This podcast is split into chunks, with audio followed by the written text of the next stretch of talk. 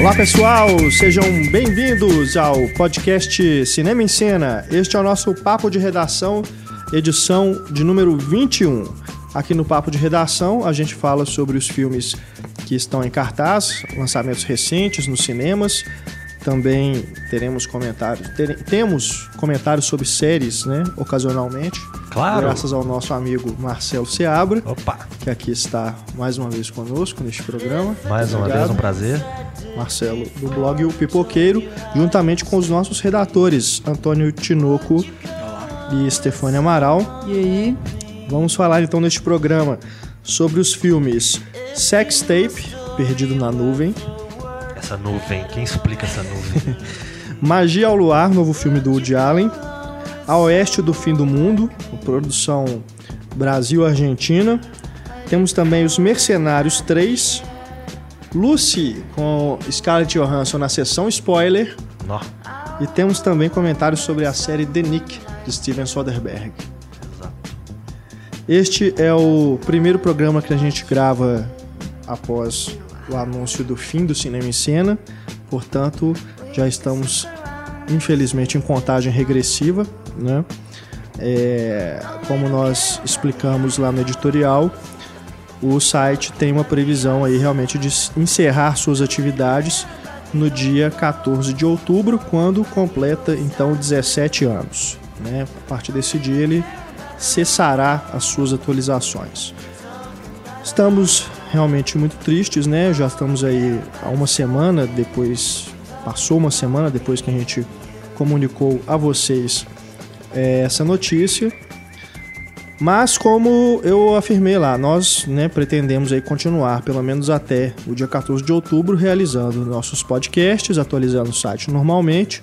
Vamos continuar trabalhando eh, normalmente até é, a gente decidiu que será feito, inclusive, do arquivo do site, né? O arquivo do podcast. Muita gente tem perguntado, né? Eu- nós, eu e o Pablo, temos recebido e-mails dos ouvintes, dos leitores do Cinema em Cena até hoje, né? Depois aí de uma semana que a gente anunciou, ainda estão chegando e-mails de, de leitores lamentando o fim do site, dando ideias do que a gente pode fazer para que isso não aconteça, né? Mas, é, como eu também já expliquei, é, nas redes sociais, na própria parte de comentários do editorial.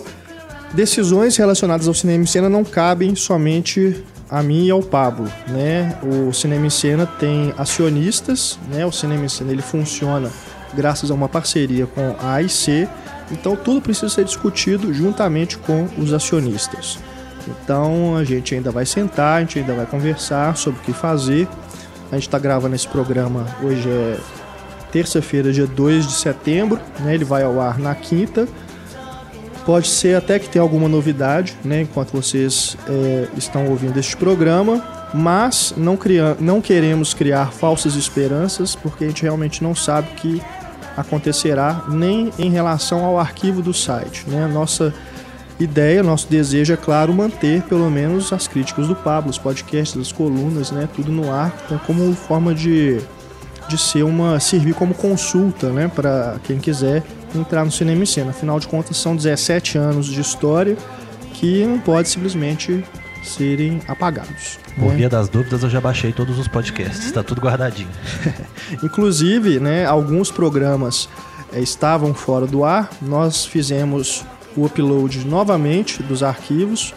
Então, eh, se você porventura encontrar algum podcast que está fora do ar, nos mande um e-mail para cinema@cinemaencena.com.br informando qual é o número da edição e a gente faz o upload novamente. Isso aconteceu porque teve um problema no servidor que a gente hospeda os podcasts, que é no Podbean, é um site terceirizado, e numa troca do sistema deles lá, realmente houve uma queda e acho que algum, nisso aí alguns programas eh, ficaram offline. Mas a gente já fez o upload de alguns, mas outros ainda continuam fora do ar. Então é só avisar pra gente que a gente faz o upload com o maior prazer para você que quiser guardar algum programa, quiser baixar algum programa para guardar aí como lembrança ou para qualquer outro fim, né? Às vezes você quer escutar nossas vozes. Cinema É. cena. Não, não chegaria nem lá, não, Stefan, mas, Chega, chega. né? Não, eu pensei sabe, mais né? num culto ao Renato, né? Com essa voz jovial. Obrigado.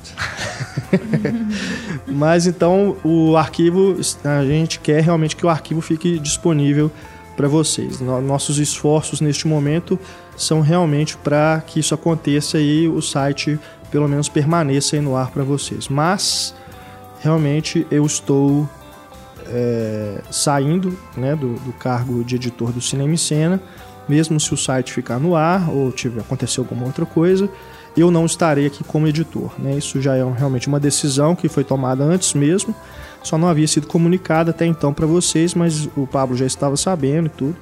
E eu vou me dedicar aos estudos, né? Vou voltar à carteira. Porque se vocês não sabem, eu não tenho nem ensino médio. brincando, vai, tô brincando. Renato vai fazer um mestrado sobre Michael Bay. Isso, é, exatamente. Aprofundar no cinema de autor. Exatamente. Né? Importante. Exatamente. Ana Lúcia vai ser minha orientadora, inclusive. Bom, vamos, chega de, né, de papo, a gente tem essa notícia triste, né? Mas também temos. A chorar aqui, ué. Pois é, não, não, podemos deixar que isso aconteça. Então temos também motivos para comemorar este podcast. Afinal de contas, o podcast Cinema em Cena acaba de completar três anos no ar. Yay! Né? Muito bacana. Três anos no ar. Foi no dia 1 de setembro de 2011 que o primeiro programa foi ao ar. Eu tenho vergonha desse programa, devo dizer, porque a gente ainda estava chegando num formato, as coisas começaram meio assim de repente, é, e ficou realmente um programa que, escutando hoje, me dá realmente um. Eu fico com a cara vermelha, né? Mas o programa está aí para vocês escutarem, né? Eu, eu, não vou omitir esse episódio para vocês. Tá? E podcast, para mim, tem também esse esse diferencial, né, essa coisa mais sentimental, que foi a forma que eu tive de voltar para né, participar Exato. do dia a dia do cinema em cena. Verdade. Depois de dois anos como estagiário, né, É. como redator, colunista, etc. Foi- Podcast foi a forma de poder... 2003 e 2005, né? Foi. Você esteve aqui conosco como estagiário. Fui o Do- segundo estagiário do, do Exato. cinema em cena depois de um certo Renato Silveira. né? Exatamente, né? E a gente pôde realmente voltar com, a contar com o Marcelo, que sem dúvida nenhuma trouxe uma nova graça Oh. para esse programa. A desgraça, né? o papo de redação com o Marcelo e antes você já- tinha participado também Dos de outros temáticos. programas, né? Mas, né, a gente teve aí Larissa Padrão, Túlio Dias, Heitor Valadão, né, as Luísas, né, o Antônio, a Estefânia, que foi a, é a novata, né, da casa. Então, é, a gente teve re- realmente muito tempo né, de programa e para elaborar o programa, para chegar em formatos diferentes. É, eu me lembro que inicialmente a gente tinha um, um podcast grandão com debate, sessão de cartas, patrulha cinéfila, Tudo junto. né? Aí depois a gente fez a divisão pro 2.0, que aí deu uma aliviada pro debate. Depois o 2.0 acabou, a gente criou o papo de redação para poder dar conta de falar também dos lançamentos, né? Que era uma, um desejo também dos ouvintes que a gente falasse sobre os filmes que estão em cartaz. Né? É, e realmente foi, foi realmente ótimo. Esses três anos foram maravilhosos de todo, todos os trabalhos que eu já desenvolvi aqui no Cinema em Cena, sem dúvida nenhuma, é o que me deu mais prazer de fazer e o que eu tenho mais orgulho, né? Pelo público que a gente alcançou, a gente imaginar que a gente tem aí uma média de 4.500 ouvintes por episódio, para podcasts que às vezes superam duas horas de duração e geralmente são até os mais escutados, que são os dos grandes diretores, é realmente assim algo que eu fico me- mesmo é, sem palavras para explicar é, a sensação, o sentimento que eu tenho quando eu vejo é, o tanto de pessoas que são interessadas realmente em ouvir uma discussão sobre cinema, né, é, num período tão grande, numa época em que as pessoas querem as coisas imediatas mais do que 140 tudo. caracteres. Pois é. Então, é realmente é muito gratificante é, ter esse retorno de vocês, porque sem vocês a gente também não estaria aqui, né? A gente acompanha aí nos, nos leitores também, que sempre mandam e-mails, mandam mensagens. Mesmo sem a sessão de cartas, tem leitores que continuam escrevendo para a gente.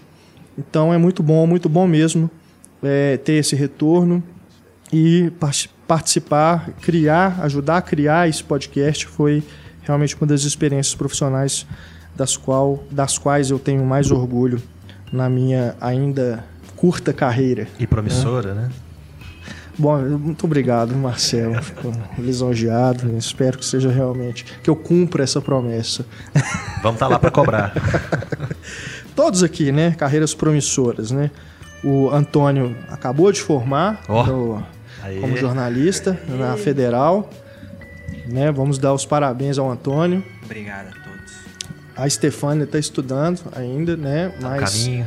Também tem aí o, o- a paixão que ela tem pelo cinema é realmente algo é, invejável, né? Eu, eu, que já, já passou tantas pessoas é, com candidatos a, a vagas de estágio aqui, eu sempre falo isso com os meninos, chegar realmente em pessoas que têm essa vontade de aprender e de trabalhar com cinema é muito raro, muito raro mesmo. Então, sintam-se privilegiados mesmo por estarem aqui conosco participando deste programa e as pessoas terem contato com vocês aí pelos, pelas vias virtuais, né? E eu espero que mesmo aí após o- a conclusão aí dessa nossa trajetória aqui no Cinema em Cena, elas continuem acompanhando vocês.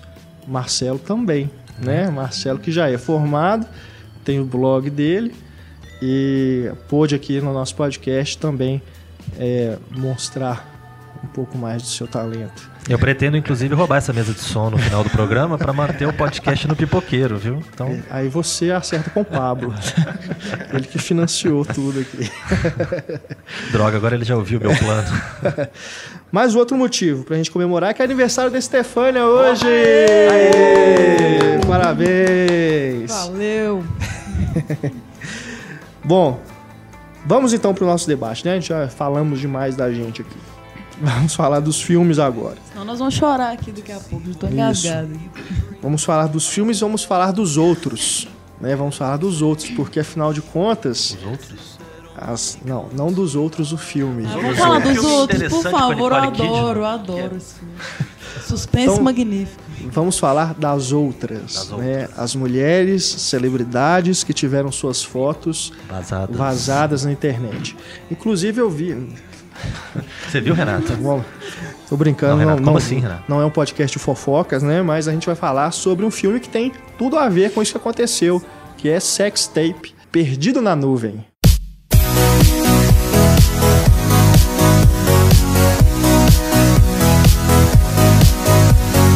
Essa comédia que tem Cameron Diaz e Jason Segel vivendo um casal é, já entediado com a vida do, do- com o matrimônio, né? E resolvem então fazer uma filmar, né? a- o momento em que eles executam as posições que tem num livro tipo Kama Sutra, né? Pornô caseiro. né? E aí acaba que esse vídeo é enviado para uma série de iPads Misteriosamente. né, que o, é, as desculpas que eles encontram, né, para esse vídeo vazar são É já, já começa o problema do filme aí, né? Não, o cara tem uma lista de músicas fantástica.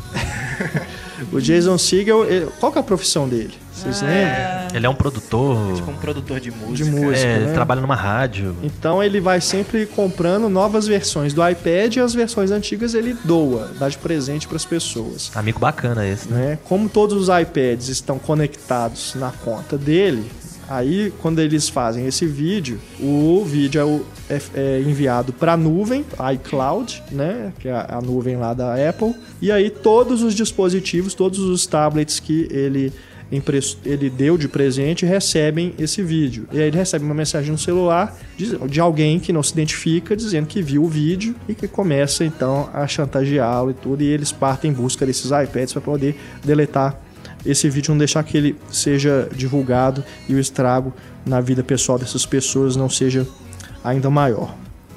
Bom, vamos começar então dizendo que o tema é bem semelhante ao de vizinhos, né, que a gente discutiu aqui no podcast, um casal entediado, É. né, que aparentemente não gostam dos filhos, né, porque ele, ele chega a dizer pra, pra, pra mulher que o filho dele tá virando um babaca, né? Não, Porque, inclusive, o tema misturado com, com criança ficou uma beleza de se ver, né? Assim, É, Festinha infantil, pois é, e ele, pornografia, uma beleza. É, nossa. Aí eles estão entediados e querem voltar à vida de. à juventude, né? Que é no Vizinhos a mesma coisa.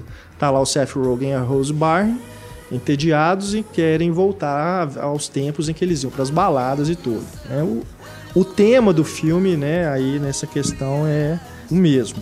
E o que mais me impressiona é que desde o começo, naquela narração da Cameron Diaz, né, ela narra na os encontros sexuais dos dois na, na juventude, quando eles se conheceram, parece que eles realmente só importava o sexo pra eles, mais nada. Eles se casaram por causa de disso, mas não, não tem mais nenhum motivo para os dois estarem juntos a não ser transar. Eu até fiquei com esperança no início, ela digitando ali meio Carrie Bradshaw, assim, Sex and the City. Eu falei, nossa, será que vai ser uma coisa bacana, tipo Sex and the City? Bacana. Eu gosto.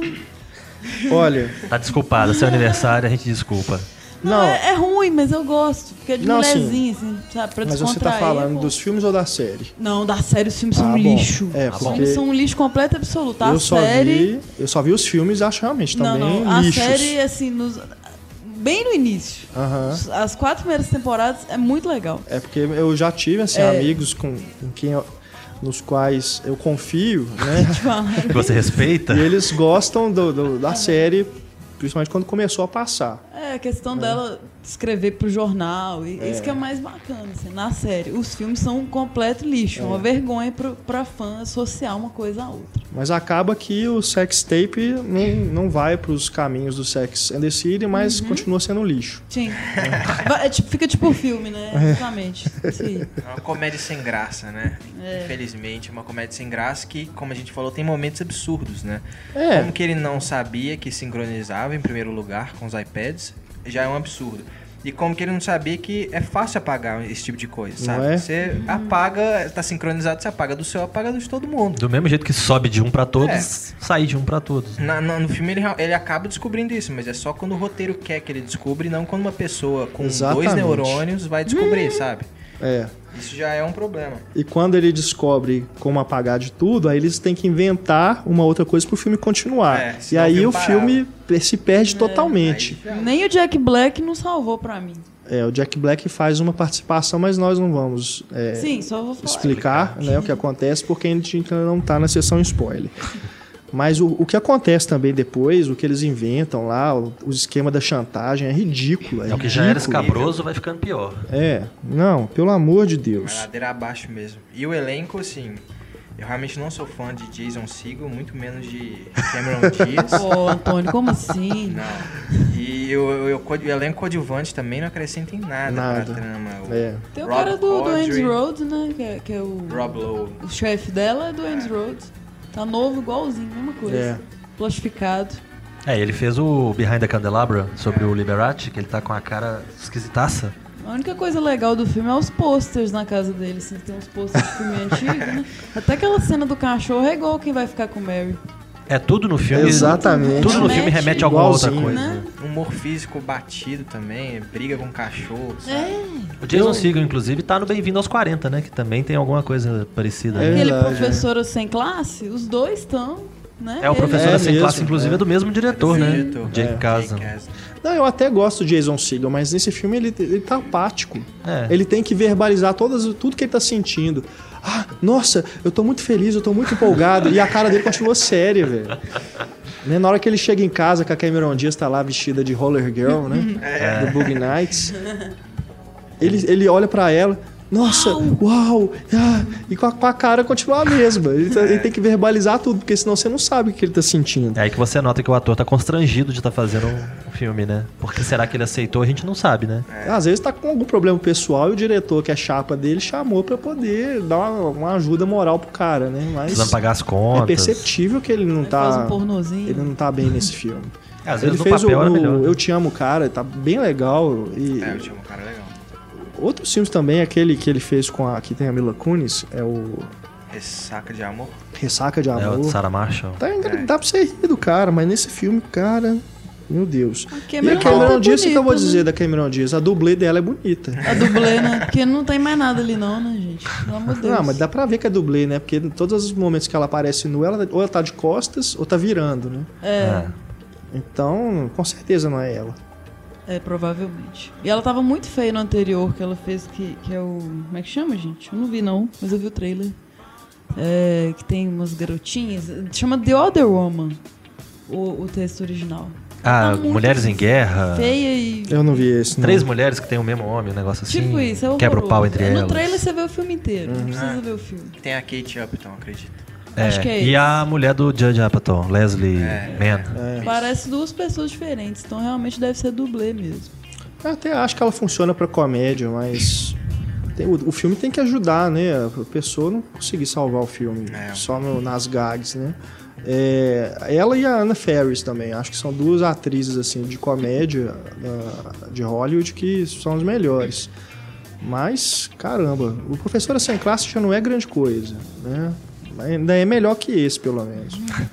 Mas esse aqui, meu Deus, e sem falar, né? Que é uma baita de uma propaganda do iPad. É. Não, e tem uma, uma parte que é a melhor, que ele joga pela janela o iPad, né? Aí pega o iPad, nossa, essas coisas são resistentes, né?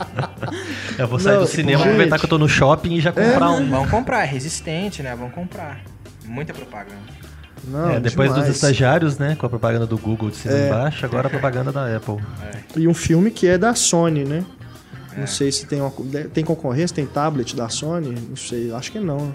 É Não, a não Samsung, né, que é o concorrente direto da e a Motorola.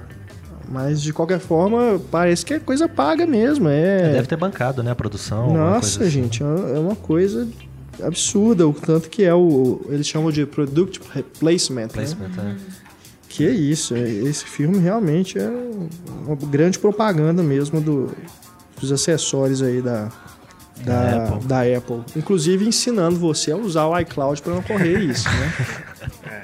É, Se a- a- as atrizes aí tivessem visto, talvez elas fossem mais cuidadosas, né? é, a não ser que você esteja lidando com um hacker, né? É. Aí o cara invade a sua nuvem e faz chover, né? Sei lá. É. Não, isso- esse negócio é perigoso, cara. É, eu. Porque diz que uma delas, inclusive, falou que já tinha deletado as fotos, inclusive da nuvem. E mesmo assim, A Mary Elizabeth Winstead.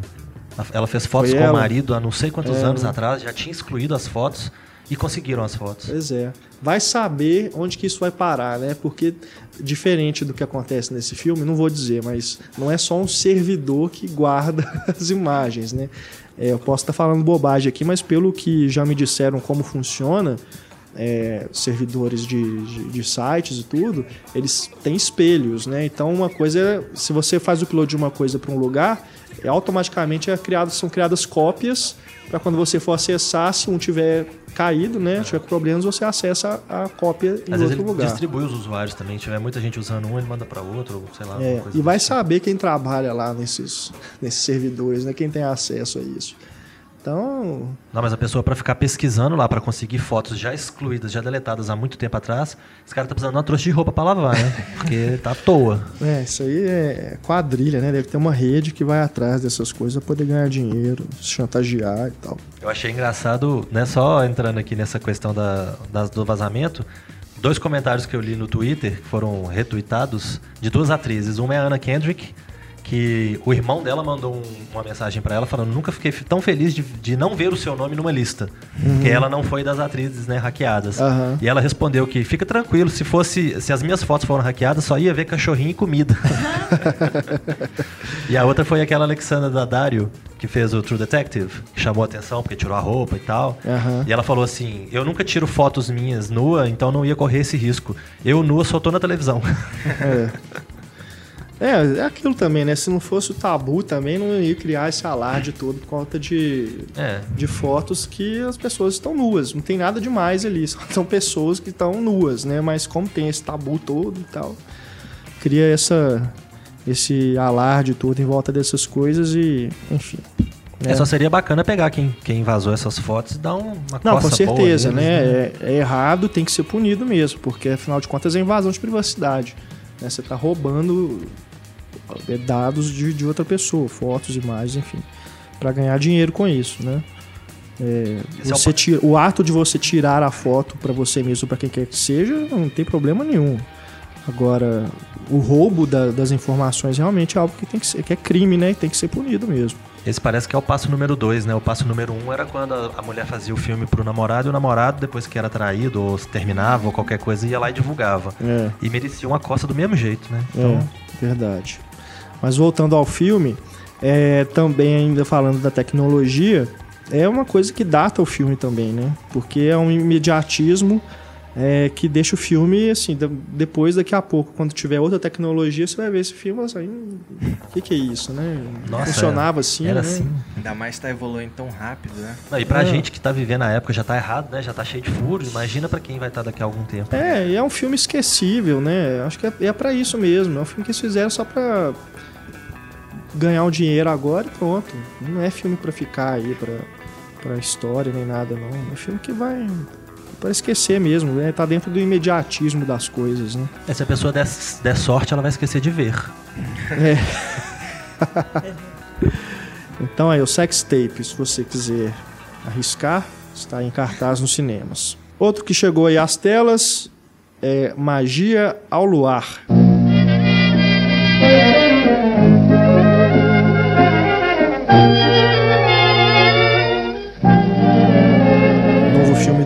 Woody Allen com Colin Firth e Emma Stone no elenco, os atores principais. Achei bem simpático, viu? Gostei do filme. Muito É, ele bonito. chegou aqui com uma carga de críticas bem negativa, né? Do- Dessas exibições lá fora. É, que é sempre aquilo, né? Ou o Allen faz, parece que ele faz um grande filme ou um filme bem Mas, meia boca, né? Mas esse eu acho que tá até acima aí dos meia bocas que ele já fez, tipo É, o de Roma, agora. Eu Te Amo, Scoop, né? Não, Scoop eu achei baixo, mais baixo do que mediano. Aquele com o Jason Biggs também, tudo, Tudo, Tudo é pode possível, dar tudo certo, pode dar né? tudo É. pode dar certo. Não, tudo Esse pode dar certo é velho, com esse o, velho. o Larry David. o Larry David. É. O Edward Norton todos dizem eu te amo. Nossa, tadinho. Que pena que ele fez esse filme, que não Ah, tá é legal, eu gosto. Ah, eu acho aquela cena É. dele meio... Ah. Não Edward Norton. Acho bacana. Não sei. Mas o Magia ao Luar é um filme é singelo, ingênuo, né? É, parece um filme da- feito naquela época, né? Que ele se Isso. passa, né? A trilha é bem assim, anos, é, totalmente anos 20, mas. E totalmente Woody lembra, Allen, né? É, e a gente lembra dos anos 20 mesmo. Já ouvi É. essa música dos anos 20. Eu acho que é isso, assim, é- é uma fórmula que o Allen com certeza já repetiu e vem repetindo na carreira dele, mas é uma fórmula tão boa que eu pelo menos não me importei de ver ela com outros personagens, outras histórias, sabe? Também gostei bastante. O, o que segura um dos destaques, assim, pra, pra, nos filmes do Allen sempre são as atuações. Eu acho que a química ali do Colin Firth e da Emma Stone funcionou muito bem Sim. né? Muita gente também. reclamou da diferença de idade. Ele é 25 anos mais velho, eu acho. Mas assim, pra mim funcionou bem. Eles estão Isso atuando ainda ótimo. lembrou mais um filme clássico mesmo, assim, essa grande diferença de idade. É, ué. Tudo no filme, assim, a, a descrição entre os dois. Muito bom. O, o pôster é que realmente dá um medo, assim, né? é É, horrível. o, Aquela o cartaz coisa é meio- horroroso. Nossa, mãozinha, assim, muito estranho o pôster. Não adianta, o pôster inglês também é assim, né? É, todos. São até piores do que o. Se Pois bobear é. o brasileiro, até o, que fizeram um Photoshop melhor. Tentaram iluminar ali, né? É. Mas tem uma cena do filme que você percebe, né? Que é justamente a hora que ela dá com as mãozinhas assim, do lado. Que é aquela foto do cartaz. Figurino também muito bom. Tudo a ver É. assim, com o que tá acontecendo. Ela querendo passar uma ideia de, de inocente mesmo pra ele ali no início. Aliás, ela passa essa ideia, né? O tempo todo, assim, muito bom. Uhum. É, e. Ainda tô contaminado pelo assunto celebridades, como que ela tá magra, né? Tá linda. É uma história linda. É, não, eu acho ela bonita também, Atuou mas ela tá bem. muito magra nesse filme, eu até me assustei. Mas enfim, era só uma. ainda, tô, Comentário estético. ainda estou pensando, na, ainda estou no, no minha, minha vibe Nelson Rubens. Ok, ok. Colin Firth também tá ótimo, né? Ele tá muito Sim, engraçado. sim. Achei ótimo a atuação dele. É, Eu fiquei com a impressão de que o o Woody Allen deve ter visto que no Meia-Noite em Paris o que mais funcionou foi esse núcleo, né? De, do cara voltar no tempo e ficar nesse, no meio... ne- Nesse ambiente, né? Que o Woody Allen parece gostar tanto. E aí ele voltou, né? Nesse, nessa parte. sim, é, é. É, de certa forma, assim, pelo menos a ambientação, É. né? Lembra um pouco mesmo o, o clima Apesar ali de do, não ter as pessoas famosas. Meia-Noite Paris, é. E E. o assunto mágica, né? Que ele sempre Sim. gosta também. Uhum. Sim. E eu gosto muito que o Colin Firth é um mágico, né? Eu gosto muito no início que tem três mágicas lá dele, que ele a- começa fazendo, né? As primeiras são, são batidas, assim, coisa que todo mundo já viu. Desaparecimento de um animal e a outra é Cortar a pessoa no meio. É, né? corta a pessoa no meio. batido. E aí a terceira, pra mim foi uma mágica, eu não sei se vocês perceberam isso, porque eu, eu não vi ninguém comentando. Pra mim eu achei uma mágica cinematográfica. Porque ele só conseguiu fazer aquilo cortando a cena, entendeu? Que é uma, ele desaparece de um lugar, aí o Diallo faz um corte na cena e aparece em outro. Ou seja, é como se o, o, cinema, pelo menos eu senti isso, o cinema possibilitasse aquela magia, ou, ou fosse aquela magia. E aí eu lembrei na hora de A Rosa. Púrpura do, do Cairo. Troca. de, dessa coisa da, da pessoa estar tá no cinema, de ser essa coisa de escapismo, de ser o lugar onde ela foge né, dessa realidade cruel, que é uma coisa que o Colin Firth acredita muito, né? E o cinema seria Emma Stone, assim, essa coisa onde ele pode se libertar e tal, consegue enxergar a vida de uma, de uma outra forma. Esse Gente, é meu garoto. que quito pro Antônio. Muito Que bom. isso. Na hora, sim, mas eu, eu Não, gostei. excelente, observação Perfeito. excelente, muito bom. Porque o Colin Firth, como vários outros filmes do Woody Allen, ele é o alter ego ali, né? A persona do Woody Allen ali, né? Essa coisa de ser pessimista, de ter essa visão cruel da vida, né? E Emma Stone vem pra meio que mudar isso. Achei Verdade. bonito essa... Verdade. Inocência, né? Muito, Muito bom. É, inocente e tal. É. E essa cena final mesmo de mágica tem tudo a ver com a história, né? É isso que ele faz. Assim, esse, esse reaparecimento e tal, esse, como ele se recoloca na vida depois do Uhum. surgimento dela. Né? É, é exato. mesmo. Nihilista passa a ser uma pessoa mais feliz, talvez, com, É. com ela. E é, e é um filme bonito, assim. Pelo menos eu fui Sim. no cinema, o pessoal, todo mundo... Não é um filme onde você vai rir, rir, rir, que nem outros filmes do Diário, É, o né? humor é diferente, O né? humor é mais contido, assim. Exato. Mas quando eu vi, o pessoal todo saindo, assim, da sala de Sai cinema, feliz. sorrindo, é, é. A gente sai feliz, eu tava sorrindo. É. Só sorrindo, que é um filme bonito. Eu gosto da- das reflexões que ele faz também, né? Sobre a questão da ilusão, de viver né, da- com as mentiras, né? A própria questão da razão contra a emoção. né? Religião também. Religião. Acho que são reflexões típicas do Woody Allen, né? É. Você percebe que é, o- é um filme do Woody Allen É. nesses momentos. né? E muita gente reclamando, um monte de senhora saindo do cinema assim, não, é um filme do Woody Allen. Aí eu, meu Deus, fala mais não. é, é bem Woody Allen. É. Muito, nossa. Ele acredita nisso, né? Que a gente tá cercado de sofrimento e miséria, mas a gente, a gente acha aqueles momentos onde a gente pode escapar daquilo, né? Os momentos, o amor e tal. Acho uma visão bacana do mundo. Sim. É, bem bacana mesmo, né? Talvez as pessoas que sejam mais impacientes não gostem, né? Mas se você der uma chance entrar no, É. no clima do filme, você vai gostar. E o Gost- filme, é, o filme tem reviravoltas também que eu achei também um pouco previsíveis, mas também Sim. não chega a se atrapalhar, né? É, e nem acho que é o, o a intenção dele É uma realmente surpresa, fazer né? uma surpresa e eu deixar você boquiaberto com aquilo. né? Também como nos filmes clássicos. Assim, achei a estrutura dele muito de filme clássico. Muito, sim, né? dá, Tudo que acontece. Assim, é muito dá essa um sensação antigo mesmo, que você tá né? vendo um filme antigo, É, né? Tecnocolor.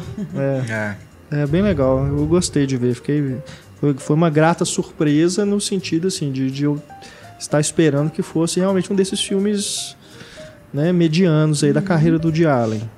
É, ele acabou de fazer, o último foi o Blue Jasmine, né, antes Foi. desse, que Filmão. é bem bacana, né, muito bom. É, antes ele tinha feito o Pra Roma com Amor, não é isso? E, de- e antes ainda o Meia-noite em Paris. Então Paris. vinha Vai alternando, né? alternando, né? É. Mas esse eu acho que ele realmente ficou em um degrau acima desses dessas coisas, desses filmes que, né, as pessoas consideram tropeços dele. É. Mas que eu, cara como o de Allen, acho que ele tem até o direito de, de tropeçar, se é que ele tropeça mesmo, né? Mas o cara que faz um filme por ano, né, manter É, a produtividade de desde- fazer um grande filme por ano é Desde o impossível. Zelig, né? Desde 1983, é um por ano É. direitinho. É, cara, E ele já passou de sabe? 70, né? produtividade velhinho. incrível. E a Emma Stone parece que é a nova musa dele, né? Depois de Diane É. Keaton, Mia Farrow, Scarlett Johansson. É. E já vai usar ela no próximo filme dele. Opa. Ela e o Joaquim Phoenix. Isso. Vamos aguardar então no ano que vem né, o próximo filme do Woody Allen. Agora vamos falar sobre uma coprodução entre Brasil e Argentina. É o filme A Oeste do Fim do Mundo.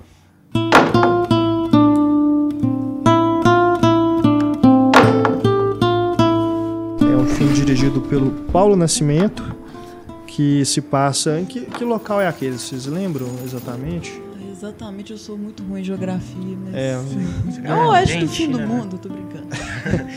É um não lugar, na É um não verdade, lugar, né? na verdade, Deve muito ter bom. na sinopse aí o, o local, a, a- geo- geograficamente onde fica, mas é um não lugar, né? Para onde Um aquele, lugar. aquele cara foi, justamente para fugir do passado dele, ter que ser perguntado de nada, né? Não ter ninguém enchendo o saco. ele- Liberdade é não fazer perguntas. Exato, Uma das né? frases lindas do filme.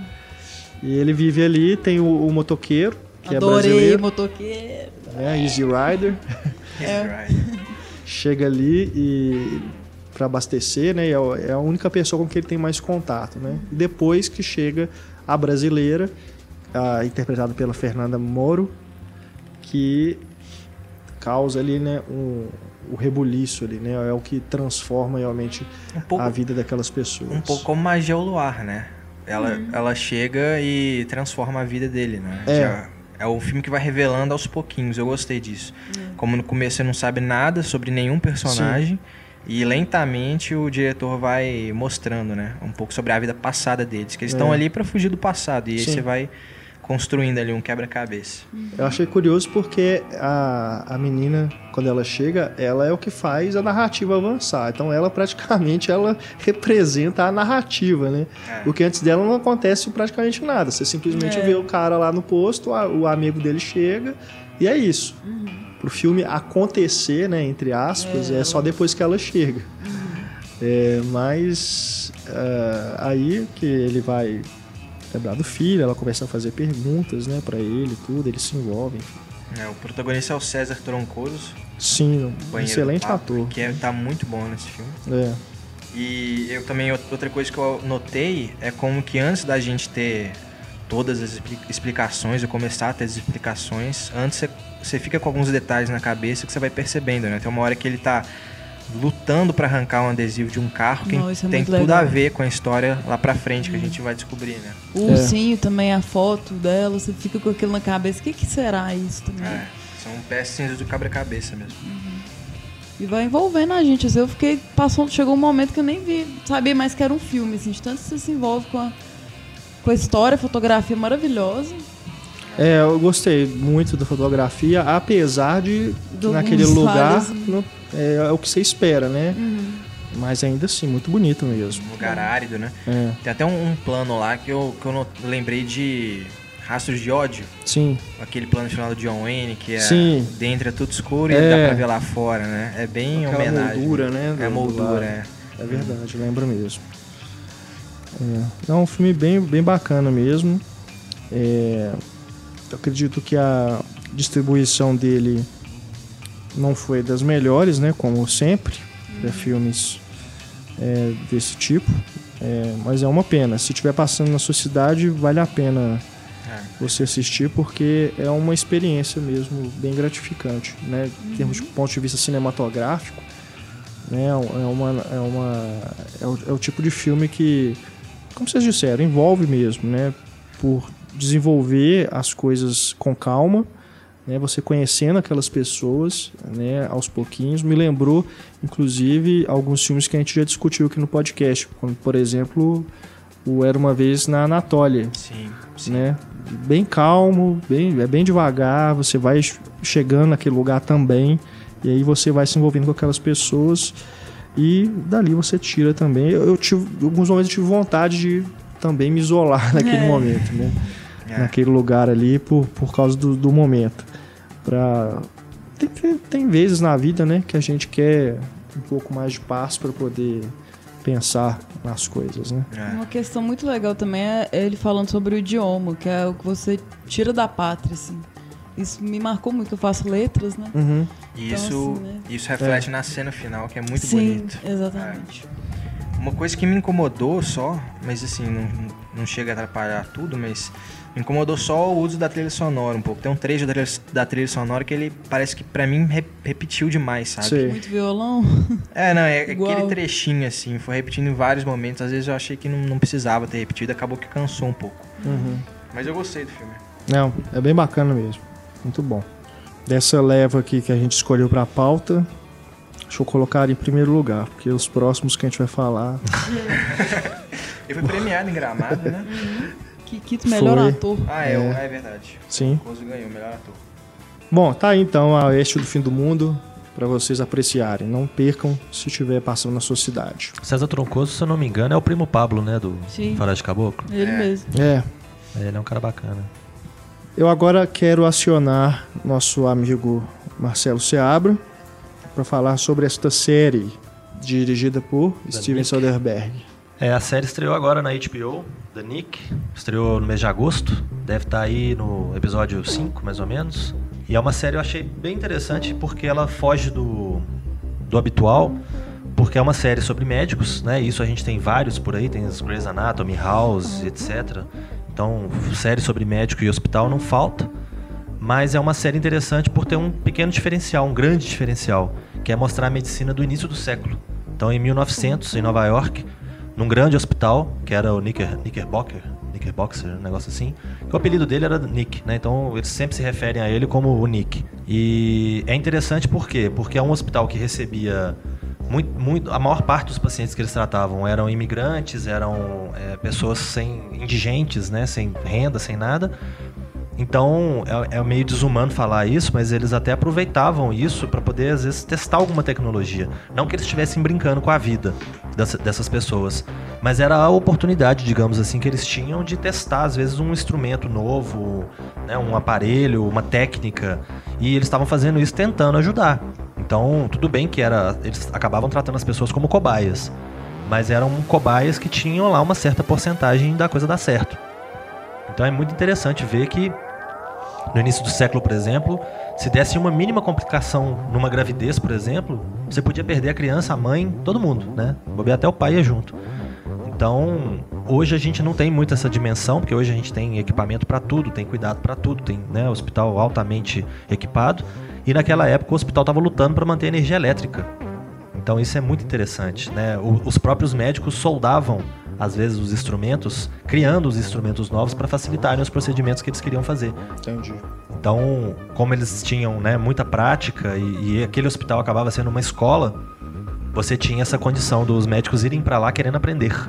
Então é, é muito bacana isso. E aí no, no- os personagens do- da série, o personagem principal é mais um ator que fez o caminho né, do cinema para televisão agora, que é o Clive Owen. Ele é o personagem principal, o Dr. John Thackeray, que é o cara que assume né, a, a equipe médica do hospital. E como né, agora eu acho que tá meio que na moda, já tem algum tempo, da gente não ter personagens bons moços, né? Como era antigamente.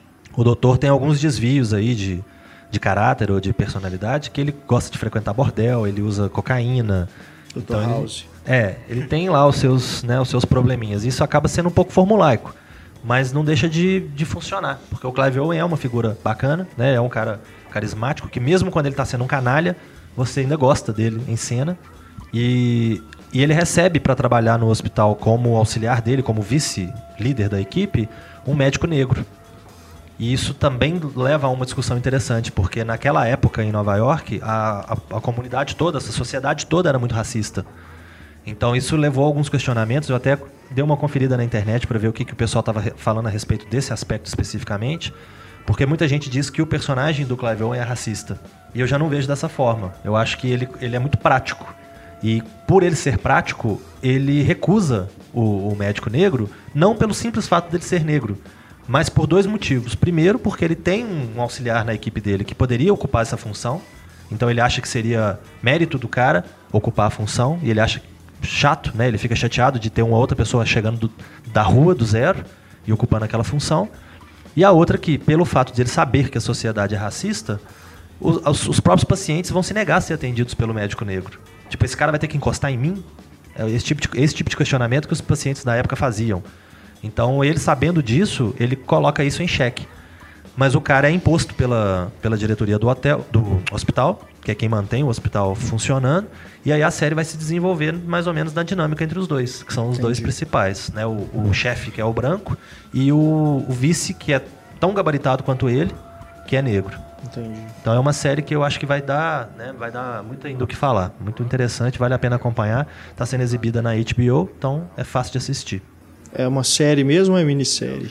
É uma série, né? Eu não sei como é que vai ser ainda, se já teve anúncio de segunda temporada ou qualquer coisa assim.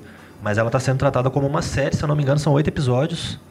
E aí a hora que acabar os oito episódios a gente vê, né? Aí Que- depois a segunda temporada pode ser maior, né? Pode ser, pode Porque eu ser me lembro do não- Walking Dead, a primeira temporada tem pouquíssimos episódios. Tem né? seis Dez, episódios. Seis?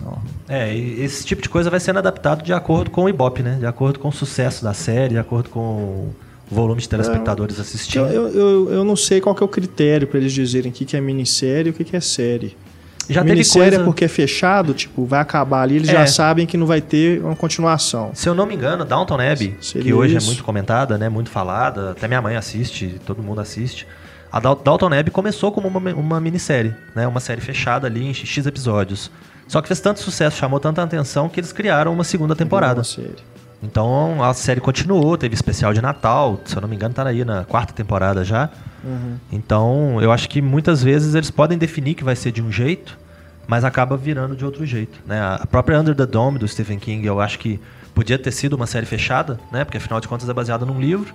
Podia ter pegado a história do livro, desenvolvida em uma temporada e acabou. Mas aí já começou a segunda temporada. Que vai na mesma onda de The Killing, que não resolve nada, né? Você vai acompanhando, acompanhando, acompanhando e nada de ser resolvido o problema. Tipo Lost. É, tipo Lost. Mas no caso de The Nick, não, né? The Nick você tem os casos ali do dia a dia, você não tem uma, uma trama principal a ser resolvida, né? Não tem um crime ou qualquer coisa desse tipo. É mais pra ver mesmo. E tem, tem na produção tem aconselhamento, né, de médicos, peritos em políticas do início do século, esse tipo de coisa, em práticas do Bacana. início do século. Então é tudo muito real, né? Muito muito crível. Você tem aquela situação, por exemplo, dos médicos estarem ali fazendo uma cirurgia e eles vão narrando em voz alta tudo que eles estão fazendo, porque em volta tem uma plateia de estudiosos acompanhando. Então agora eu vou fazer isso, eu vou fazer uma incisão aqui, porque isso, porque aquilo, porque vai acontecer não sei o quê. E não necessariamente as coisas saem como eles estão narrando, né? Porque tem muita coisa ali que pode fugir do previsto. E isso é muito interessante. Então é uma série que eu recomendo aí quem tem um pouquinho de nervo forte, né? Um pouquinho de estômago, né? Poder acompanhar ali a sangueira, né? Eles abrindo as pessoas ali na, né? na cara e na coragem. Mas é uma série bem interessante. Eu acredito que vai ser alguma coisa bacana. E é a forma que a gente tem de acompanhar a carreira do Steven Soderbergh, né? Que falou que não ia mais ficar no cinema, né? Se desgastou com o cinema depois de terapia de risco, entregou o último filme dele, fez o filme do Liberati e agora partiu Que é pra essa televisão série, também, né? Que é pra televisão. Então agora. Ah, que né? bom, né? Que ele se encontrou na TV. Pelo menos ele continua produzindo. né? É, eu espero que continue por algum tempo e quem sabe daqui a pouco essa, essa coisa Volta, né? passe, né? Faz Esse sentimento ruim passe e ele volte pro cinema, né? Mas o, o, o Magic Mike 2 não é ele que tá dirigindo, não? Não, ele tá Não. como operador de câmera. Ah, sim. É porque ele faz a fotografia dos filmes dele, né? É. Com o pseudônimo. É. Mas é ele que faz. Então é uma oportunidade, né? De acompanhar o Clive Owen, acompanhar o Steven Soderbergh, o resto do elenco é bacana, né? Uma, uma, uma cara que eu sempre reparo, né? Que eu não sei porque eu fiquei com isso gravado na cabeça. O menino do Quase Famosos, o Michael Angarano, Sim. né? Na idade... na- quando ele tá em idade média ali, né? Antes dele ser o, Patrick Fugit. Com 10 ou 11 anos. É. Ele tinha aquela carinha de menino ainda. Ele é o- um, um dos médicos auxiliares da equipe do Clive Owen. Então é, uma, é um rosto que sempre me chama atenção também. Legal. Os atores, de uma forma geral, estão todos muito bem, né? Não tem nenhum assim que seja excepcional. Mas de uma forma geral, acho que eles estão cumprindo bem o papel. Bacana. Então, The Nick, pra vocês conferirem. Recomendação de Marcelo Seabra. Exatamente. Quem é tá na interessado, eu HBO. vou, vou atrás dessa. Porque eu tô precisando já repor meu, a série que eu vou acompanhar no momento. Porque eu, eu já falei com vocês. a Game of Thrones eu acompanho. Aí acabou Game of Thrones eu vi True Detective, né? Depois que todo mundo já tinha visto, mas eu vi. vi tudo. E aí depois eu comecei a ver no Netflix a série dos Agentes da SHIELD, que não tinha nenhuma outra que tava me interessando no momento. Ah, eu cansei. Eu tinha acabado de ver Guardiões da Galáxia e eu tava meio ainda na- empolgado com vibe Marvel. do super-herói. Né? aí eu comecei a ver, mas já parei também. Não porque eu esteja achando ruim, mas é- é- são muitos episódios, né? É, acaba Tem 20 cansando. e tantos, né? Porque a Marvel, eu acho que ela não precisa ter medo de, ah, vamos autorizar a fazer só uns 10 episódios pra ver se dá certo. Já manda fazer 20 de uma vez. É. Faz a temporada completa logo. né? Mas eu, eu, eu lembro assim que quando tava ainda passando, né? Porque agora já já tá no intervalo, né? A segunda temporada vai começar a ser Já estão anunciando atores pra segunda temporada, já novidades. Vai ter a Xena, né? É, a Lucy Lawless. Vi que E o o- agente Coulson não vai ser mais agente, né? Ele vai ser Ah, é? diretor Não me Coulson. conta, não me conta. Eu não acabei de ver. Eu tô em luto do Dexter até hoje. Acho que não vou ver mais série. É, o próprio Amava Dexter o tá pra Dexter. voltar agora numa É, série do. um filme né? Baseado num, num texto do Stanley Kubrick, né? É. O roteiro. É, eu tô animado. Mas eu, o que eu tava falando é que eu, quando, eu, quando ela estava sendo exibida, eu acompanhava alguns comentários no Twitter. E no começo, realmente, tinha muita gente reclamando, achando ruim. Mas depois ela dá uma melhorada. É, demorou pra pegar no tranco. Mas então eu vou chegar lá. tá no Netflix aí, é bom que dá pra ver na, na sequência, né? Tem outros lá também. Eu fico, eu fico vendo aquele menu do Netflix, é uma tentação, porque tem tanta coisa e não dá tempo de ver. Se for ficar nisso, você vai ficar o dia inteiro ali, né? É. Assistindo. Veja É. Sopranos. Sopranos é outra que eu tô devendo também. São só 86 episódios. Só? Não, tem muita série boa. Quando eu acabar aí. meu mestrado, eu já- talvez eu tenha acabado de ver também. Agora vamos falar aqui sobre o filme Os Mercenários 3.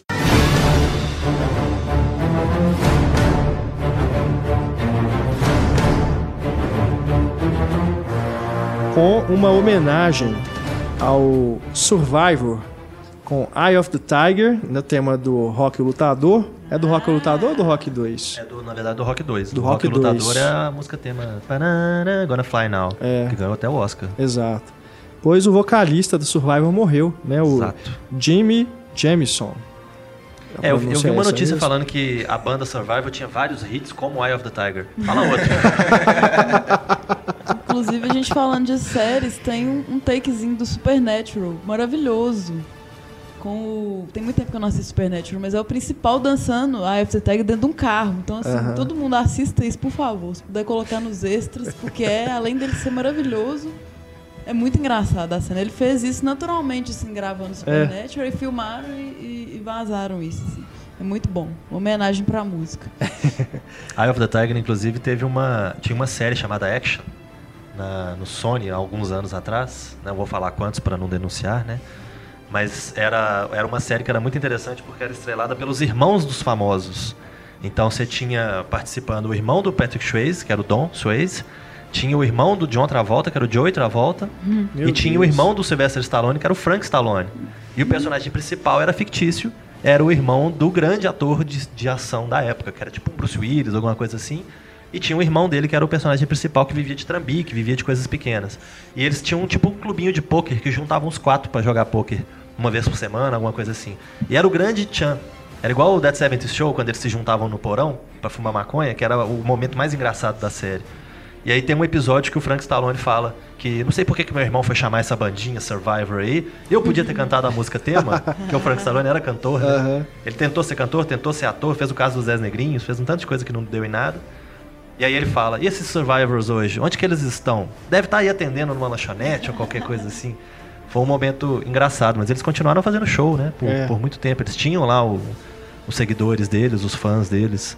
É, então é realmente eu- uma pena aí a morte. Eu me surpreendo quando vem essas bandas dos anos 80, 90 fazer show aqui em Belo Horizonte. Mas você tem uns caras tipo carreira vem pra o Daí cá. José né? que tá fazendo né, show, você tem esses caras mais antigos que estão fazendo show aí até hoje, sendo sensação. Você fica sabendo no Sidney Magal fazendo show em Londres, por exemplo. Por que, que o Survivor, por exemplo, não poderia vir no Brasil, né? Verdade. Bom, mas então, Os Mercenários 3, agora com direção de Patrick Hughes. Esse diretor australiano, que antes tinha feito um filme chamado Busca Sangrenta, disponível aqui no Brasil, saiu direto em DVD. É tipo um faroeste urbano, melhor do que esses Mercenários 3. Não É, é, grandes coisas, mas é melhor do que o Mercenários 3. Que me decepcionou não só por eu ter achado as cenas de ação muito mal feitas, assim, não, tem hora que realmente volta lá o primeiro filme que o Stallone dirigiu, que você se perde no, no momento da ação. Eu fico É. imaginando assim, pelo, pelo que está acontecendo, ou que você imagina que está acontecendo, podia ser bem bacana, né? São cenas de ação de grande escala, podia ser uma coisa realmente assim impressionante do ponto de vista visual. Mas, cara, o, o cara estraga o negócio todo. É, sabe, são, é, filma de perto demais, corta toda hora. Tem hora, é aquilo que eu falei dos tartarugas ninja. Você vê pedaços de corpo, assim, na hora que eles estão se movimentando. Porque você não vê o que está acontecendo de verdade. De repente você vê um sovaco, um pedaço de um joelho. passando na sua frente, assim. Porque, honestamente, o cara parece que ele não tem noção nenhuma. Ou, ou mandaram ele fazer isso, né? E aí como ele... Porque no, no Busca Sangrenta, o primeiro filme dele, não tem isso. Não é ação desenfreada, assim. Talvez tenham mandado ele fazer, né? Desse jeito. Mas dá saudade do Simon West, cara. Nossa. É ao ponto que a gente chega, de sentir saudade do Meu Simon Deus. West, que dirigiu o segundo filme. Né? Pra- como o, o Pablo comentou aqui quando a gente fez o. Quando a gente falou dos Mercenários 2. É praticamente um clássico, né? Direção clássica, perto do primeiro filme. Mas me decepcionou, não só por isso, mas também por acho ter perdido um bocado do humor do, do filme anterior. Que eles brincavam mais com a, a persona, né, dos personagens, do- dos atores e tudo. Nesse eu achei que eles não aproveitam nem as especialidades dele, parece que são todos a mesma coisa. Pode tirar um ali, até, até a mulher, a Honda Hauser, né, que é a lutadora de MMA, parece que ela é um dos caras. Não aproveitam nem o fato dela ser a única mulher ali. A não ser quando ela é apresentada, né? Mas depois ela vira um deles e pronto. É, a- Esse é o grande problema, assim, pra mim. Esse elenco jovem que eles decidiram acrescentar, que pra mim não acrescentou em nada, né? Nada, é só um motivo pra depois eles juntarem pra poder salvar os caras. Né? um amigo meu escreveu no, no Twitter, eu paguei pra ver o asilo, não pra ver a creche. Meu Deus, muito bom. Eu queria ver o Boa. asilo também, cara. Eu fiquei inconformado de ver a creche, saca? O que, que eu tava vendo da creche, aquele É. pessoal lá? Verdade. Verdade, É, um o- bando de Zé Ninguém, que se não fosse mercenário, já tá fazendo esses filmes aí. Né? Nem, nem. Esses tipos que- de ação fuleiro que chega aí na- toda hora. Retroceder na- nunca rendesse jamais esse set. É. Que com, né, com perdão aí da California Filmes, mas filmes que a California Filmes lança, né? Direto em DVD. Um monte de filme de ação barato, né? Que nunca ia passar no cinema. É que acaba tendo, né, o seu público, né? Não é à toa que o Steven Seagal tá Tem, fazendo filme até hoje, tem, né? Tem público pra isso. mesmo. Agora, o, o Mercenários 3, eu, eu tenho algumas coisas assim que me chamam a atenção. Primeiro, a questão do humor, que eles às vezes tentam ficar fazendo piadinha, e isso dá um no- nos nervos. Acho que a única piada que eu achei assim interessante, igual você falou, de referência às, às personas, né, de cada um, é a piada com Wesley Snipes, né, que acabou É, de sair da é prisão. boa. Logo no começo. Então isso é, é engraçado, é interessante, mas depois Quero o meu crédito, porque vocês podem escutar lá o podcast especial Stallone que eu falo Previsão. que eles deveriam fazer no Mercenários 3 uma cena em que eles resgatam Wesley Snipes da prisão. tá lá. ouviram. hein? Quero meu crédito. Eu até li outro dia que o, a opção inicial pro papel do Terry Crews, que é o doidão, o negão, fortão, que tá sempre Caesar. com a bazuca, o Caesar, né? A opção inicial era o Wesley Snipes. Só que o Wesley Snipes não podia sair do Brasil, É. Uhum. porque, do, do país, porque ele estava sendo investigado na época, né? Pelo que ele acabou sendo preso. Acho que ele ficou uns três anos preso. É. E agora estão até falando de um novo Blade, né? É. Blade 4. Eu vi, eu vi até no cinema É. em cena, né? Falando isso. Então, eu acho que essas, essa questão das piadinhas que eles fazem são muito forçadas. O humor que eles tentam fazer com o Antônio Bandeiras como alívio cômico, Não, nossa, né? não fala disso. Fica muito deslocado, muito O ruim. Antônio Bandeiras, ele mudou, né? Porque antes ele fazia o gato de botas, agora ele faz o burro do Shrek nesse filme. que não para de falar, é o cara chato, né? Nossa, É. ele, é, você não sabe se ele é ruim de serviço, se ele é bom pra caramba, você não, Não. sabe qual que é a dele, ele fica o tempo todo fazendo piadinha, fazendo Totalmente coisa. deslocado ali. E uma outra coisa que me incomoda profundamente é os, os momentos de camaradagem, que eles param e ficam olhando pra cara do outro, rindo, tipo, ah. Agora a cena já acabou, mas por algum motivo eu continuo aqui olhando pra você e rindo. Ah, legal. Tipo um âncora de jornal, assim. Você tem umas cenas em que fica o Jason Statham sentado de um lado, o Stallone sentado do outro, um olhando pra cara do outro e. Aham. É, legal. E fica um olhando pra cara do outro e rindo. Meu Deus do céu, corta. Seria até legal, assim, se eles aproveitassem é, esses momentos de camaradagem justamente para mostrar a vida deles fora do- do- da ação, né? Da, da pancadaria das explosões. Que Ah, é podia algo ter que um tem mínimo até de- no primeiro filme, Podia né? ter um mínimo de diálogo, né? Alguma coisa É. assim, mas nada, né? Então, Não, assim, é. no, no, no segundo tem o, o Chuck Norris brincando com ele mesmo, né? Tem o, É. o vilão chamado Villain, né? Do Van Damme. Tem algumas coisas, assim, ridículas e engraçadas, né?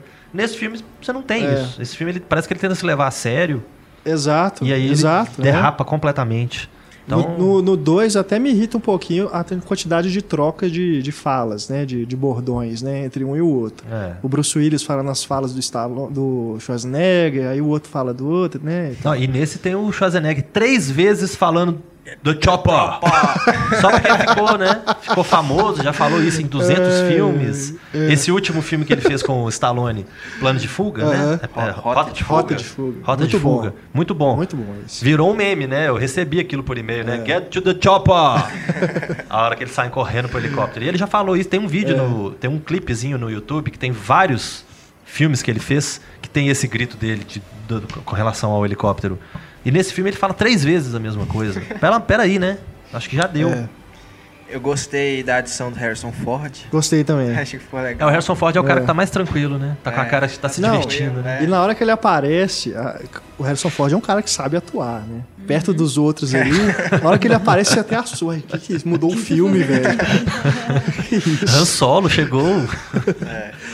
Não, que até tem um momento que ele, ele pilota um helicóptero lá, que eu achei até que eles iam brincar, né, com Star Wars, mas acho que ficou só pra quem, quem lembra da cena mesmo lá do final de Star Wars. Porque É, o- eles acabam não aproveitando a brincadeira. O que eles brincam com o Harrison Ford é porque o- é pra- era pra ser o Bruce Willis, É, né? E é. só que ele queria mais grana e tiraram ele fora. Aham. E aí tiraram ele da, do filme, da picture, né? E aí quando o Stallone pergunta pro Harrison Ford, cadê o personagem do Bruce Willis? Church, né? É, cadê o Church? Ele fala, he's out of the picture. Como se uma coisa meio literal, assim. Metalinguística. É, metalinguística. É. Agora eu senti falta do Terry Crews, né? E esse- do Jet É. Li faz uma ponta. Nossa, o Jet Li é... Não, O Jet Li ele é conhecido por ser um artista marcial, né? do- É. dos, dos filmes de artes marciais.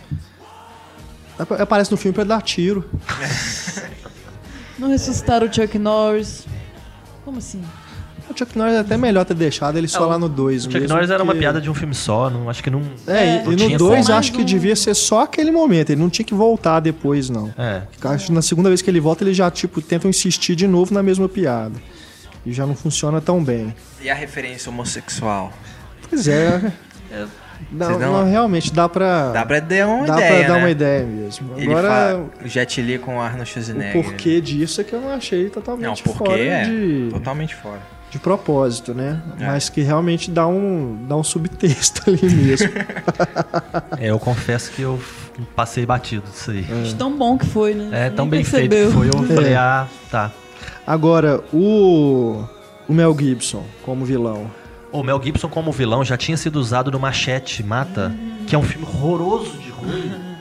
E aí eles vão e fazem isso de novo. Nem o, o ineditismo não tem. Pois é. Nem a questão de, olha que divertido, vamos ter o Mel Gibson como vilão. Outro já fez isso antes. Eu não, eu não vi o Machete Mata, então até eu curti, assim, o Mel Gibson como vilão. Pra aumentar um pouco o nível ali.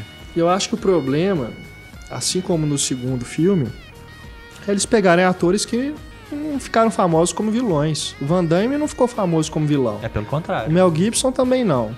Só na vida não- real, né? É. Por que, que eles não chamaram atores da época, tipo o Brian Dennehy, que né, ele foi um vilão famoso aí de vários filmes. Bolo Young, No, o Bolo Yang ia ser fantástico. que tá trabalhando até hoje. Os dois estão trabalhando até hoje. Então podia ter chamado, né? É. É, ia ser bacana. Mas, É, o Brian Dennehy deve- deveria ser o burocrata, né? Que fica atrás da mesa, só mandando fazer, né? né? Ia ser do Aí, caralho, ia ser bicho. O Brian Dennehy demais, é massa demais. Eu gosto demais do, dele. É, tem muitos atores que se parar pra pensar, davam pra ter sido melhor usados, né? No, no- no- num filme desse, mas... Aquele que fez o. Eu esqueço o nome dele, que fez o Shang Tsung no Mortal Kombat. É, eu, eu lembro dele mais como o pai da Esqueci o Cassandra, do. Ainsworth 2. É outro também, né? Que podia fazer um É, ele tem cara também. de mal já, ele é, ele é interessante. Mas enfim. É, e a, O filme. Não, pode Ele ainda Não, é e- visto, né? É. Ah. Ele, ele fez filme. Eu lembro, Eu de ter, visto, o- aqui, eu lembro de ter visto a cara dele. eu Ele chama. Carrie. Fu- Não, eu tô lembrando agora É, do eu- diretor do True. Detective. É uma coisa Eu assim. esqueci o nome dele, cara. Fugiu, deu branco mesmo. Eu fico pensando Mas agora é- quem que vai vir pra um Mercenários 4, né? Se é que vai ter. eu Nossa, acho que não, deve não, ter, não. né? É porque o filme vazou e a bilheteria foi lá embaixo, né? Agora. Mas será que foi por isso mesmo? Ah, Ou será que o povo já cansou de mercenários? Acho que um pouco dos dois, né? Estão fazendo até as mercenárias, né? É, isso que eu ia falar. O Agora vai ter. horroroso. Agora vai ter a Expendables. Expendables. Diretor legalmente loura. Olha o filme que vai sair Nossa disso, cara. Senhora. É. Difícil, Tá né? doido. Não, e querendo o tanto de gente que eles estão querendo, É. né? Até Sigourney Weaver eles falaram, né? Que queriam na frente do elenco. Eu não acho que. Eu, eu sinceramente não E, sei e se é o, vai o ter. Stallone tá produzindo. Acho que esse é. das ele tá produzindo, é. Pois é, eu achei até que a Ronda Rousey ia ter alguma deixa, assim, que ela ia... Ah, vou formar meu próprio grupo, é, né? alguma coisa assim. Nossa, né? É, A Ronda Rousey, ela parece a Julia Stiles bombada. É. Reparar? É bem esquisito, né? Você, eu acho que você já viu aquela cara em algum lugar, mas alguma coisa não bate, né? É, é. Ah, Aliás, eu vi uma luta dela outro dia. Da Julia Stiles? na- é. Inclusive, a Julia Stiles ia ser Ela- uma boa pessoa em vez da creche, né? Pra colocar no lugar da menina. Eu acho. Eu Mas a Julia Stiles não fez filme de ação. Ela fez as identidades Borne lá, mas ela não era de Ela ação. é- As era- coisas que eu odeio em você. Uau! Fez Dexter. Ela deu uma sumida, né? Ela sempre É. teve péssimas escolhas, né? De, de projetos. Acabei que eu te cortei por causa da Julia Stiles, desculpa. Não, não, eu só ia comentar que eu vi uma luta dela outro dia. Cara, foi assim, 20 segundos ela Ah, derrubou a outra. É? E aí Impressionante. você não vê isso no filme, né? Não vê, Você mas não tem um um- momento de luta corpo a corpo que você fala assim, É. que tem uma mulher no grupo, né? Essa mulher não é, não é de nada. Aí ela vai lá e quebra um cara na porrada, você fala, pô, essa mulher é de muito, né? É, acho tem. que são só dois momentos que, acontece assim. Na, na- quando ela é apresentada, né? Que ela é a segurança da boate. É. E depois, na hora dos combates lá, no- na, na hora das cenas de ação, tem uma hora que você vê ela batendo no cara, lá dando um golpe de MMA, né? Mas é só Aquela- isso, não é? Mas qualquer outro ali poderia dar um golpe daquele A também. Hillary, não sei o que, do Menino de Ouro. Hillary Swank. Mas aí eu teria que pintar o cabelo dela de louro. Ela, tá? afinal de contas, ela fez Karate Kid 4, né? É. Não é? Então ela seria uma grande né, Então, mais atriz um- de ação. uma outra participação que é interessante, mas também que eu não entendi até agora porque é o Kelsey Grammer, né? É, Que É. entra lá como o agente, né? Que vai, vai, vai pegar essas pessoas novas, vai ajudar o Stallone a. deve ser A amigo chamar. do Stallone. e É, o que, o Fraser tá fazendo ali, né, bicho? Fraser, fera, o que, que aquele cara tá fazendo ali? Se bobear, ele tá precisando de grana mesmo, porque ele comentou aí que queria voltar a fazer o Fera, né? Tipo, ó, o Brian Singer, ó, tô aqui. né? precisar de mim, Precisar, né? né? Fazer. Você Pagando tá bem. chamando todo mundo aí, os, os atores da, originais, né? do- dos personagens. É, no, nesse Transformers novo agora, novo reboot, sei lá que diabo é aquilo, ele entra, mas ele entra como burocrata, né? Porque É. ele tem um pau mandado lá que leva a equipe pra frente, ele fica só atrás da mesa de terno. Aham. Então colocar ele no meio da ação eu achei meio estranho, né? Não sei. Às vezes teria um Michael Dudikoff, né? Um, aquele Andrew, não sei o que, do Último Ninja Americano, né? Tem tanto É. filme da década de 80 que tinha atores que Tem, sumiram aí. não, é, dá Michael Bean, né? aproveitar. Que era o pai do Pois John é. Connor. Pô, tinha tanta gente que podia às vezes colocar lá pra fazer uma participação sentimental no, no filme.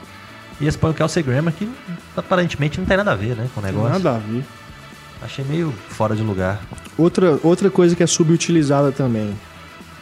Que eles falam que o Snipes é especialista em facas, né? É, é. Pra criar uma rivalidade com o Jason Statham e fica nisso.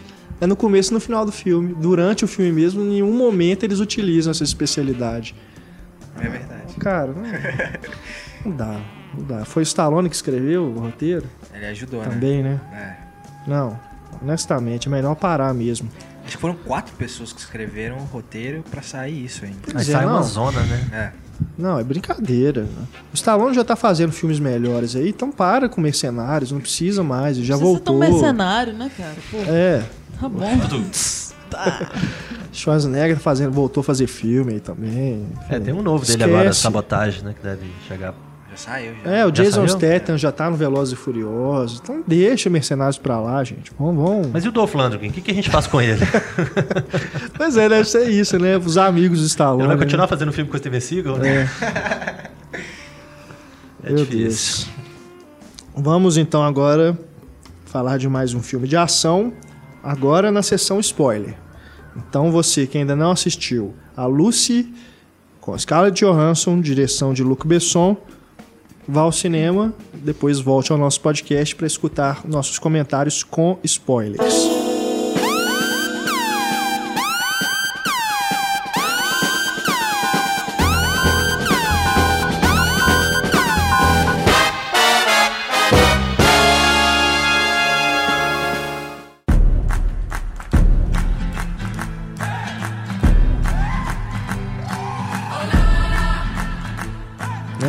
Luc Besson, meu amigo. Eita. Você voltou a fazer um filme de ação, né? Voltar aos tempos de Nikita, o profissional, Quinto Assassina. Elemento. Ele tem altíssimos É. e baixíssimos, né? Mas, cara, sinto muito, não rolou, velho. Virou um filme de qualquer outra coisa que se tirasse alguma coisa, talvez dá pra virar um filme bacana, né? Alguém gostou?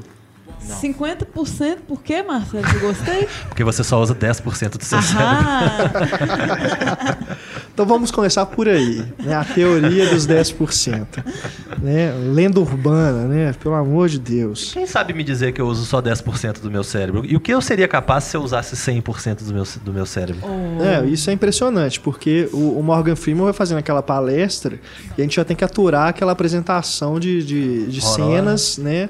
Fazendo, re- correlacionando com o que está acontecendo com a Scarlett Johansson. Depois, enquanto ele tá falando, vem aquelas slides lá que parece que você tá vendo realmente uma apresentação. Parece que você tá na, na Google plateia do Images, Morgan né? Freeman, né? Google Images.